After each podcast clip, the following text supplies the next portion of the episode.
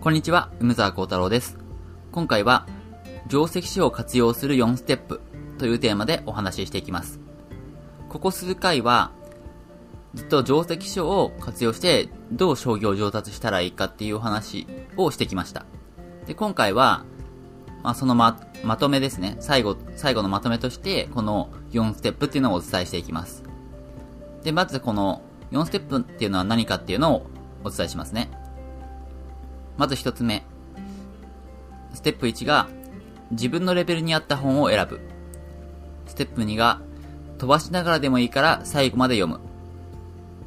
3ステップ、3ステップ目が、対局で試す。4ステップ目が、気になるところを読み返す。これが定石書を活用する4ステップです。で、このうちの1番と2番っていうのは、すでにお話ししてきました。あ、前回お話ししました。自分にレベルに合った本を選ぶっていうことと、飛ばしながらでもいいから最後まで読む。で、ここまでお話しました。で、今回は、その3番目と4番目についてお話ししていきます。で、まず、こ、このステップ1と2までで自分のレベルに合った本を選ん、選んで買いましたと。まあ、そして、その本を飛ばしながらでもいいからとりあえず最後まで読んで、こう、全体の流れっていうのを掴みました。で、そして、まあ、その後は、この、全体の流れっていうのを掴んだ上で、こう、自分の気になるところっていうのを読み返したりとか、また最、最初から読み返したりとかっていう感じで、読んでいくと。で、そういうところまででステップ2ができました。で、そしたら次にやってほしいのが、このステップ3の対局で試すっていうことです。対局で試す。つまり、定石書を読んだら、まあ、いろんな知識が身につくんですよね。まあ、こういう時はこう指しましょうとか、この時はこういうことに気をつけましょうとか。で、そういう知識を身につけるのは、まあ、すごく大事です。で、なんですけども、やっぱり知識っていうのは、知識として持ってるだけじゃダメです。ダメですよね。それを実際に使えるようにならないといけません。で、使えるようにするために必要なのがこの対局で試すっていうことなんですね。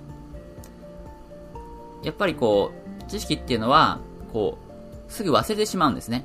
こう、せっかく学んだ知識っていうのも、こう、それを、それっていうのは、まあ、すぐ忘れちゃう。なんで忘れちゃうかっていうと、使ってないからです。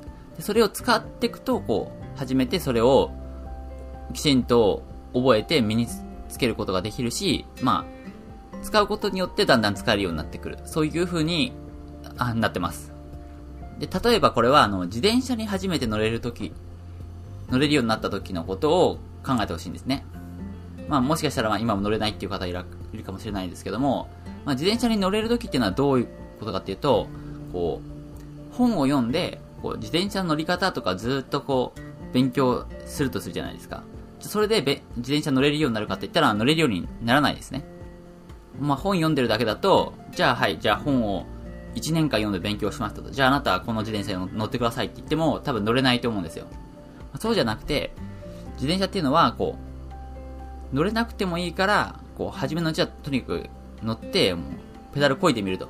そうすると、初めのうちは、こう、転んじゃうんですね、バターンってこう。ちょっと痛いんですけど、まあ、それでも、こう、もう一回もう一回っていうふうに、こう、何回か乗ろうとするうちに、こう、乗れるようになってくると。そういうもんだと思います。で、この、定石書を読んで新しい戦法を勉強するって時も、これと同じなんですね。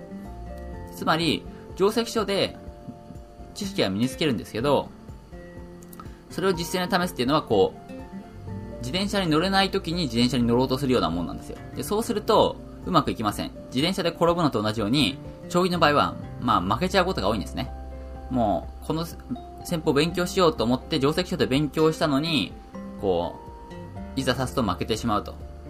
で、これってのはやっぱちょっと悔しいんですけど、負けてしまうと。でもそれが、定石を身につ、あ、身につけていく上で、まあ、戦法を身につけていく上で、すごく大事なんです。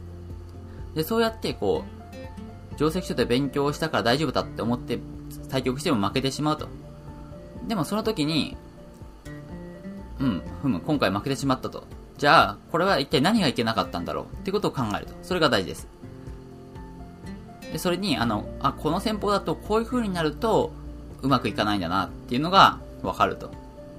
で、あとはまあ何回か繰り返していくと、当然勝てる時もあるので、あ、この戦法はこういう風になったら勝てるんだなと。こういう風になれば成功なんだなっていう、そういう感覚っていうのが分かってくると思います。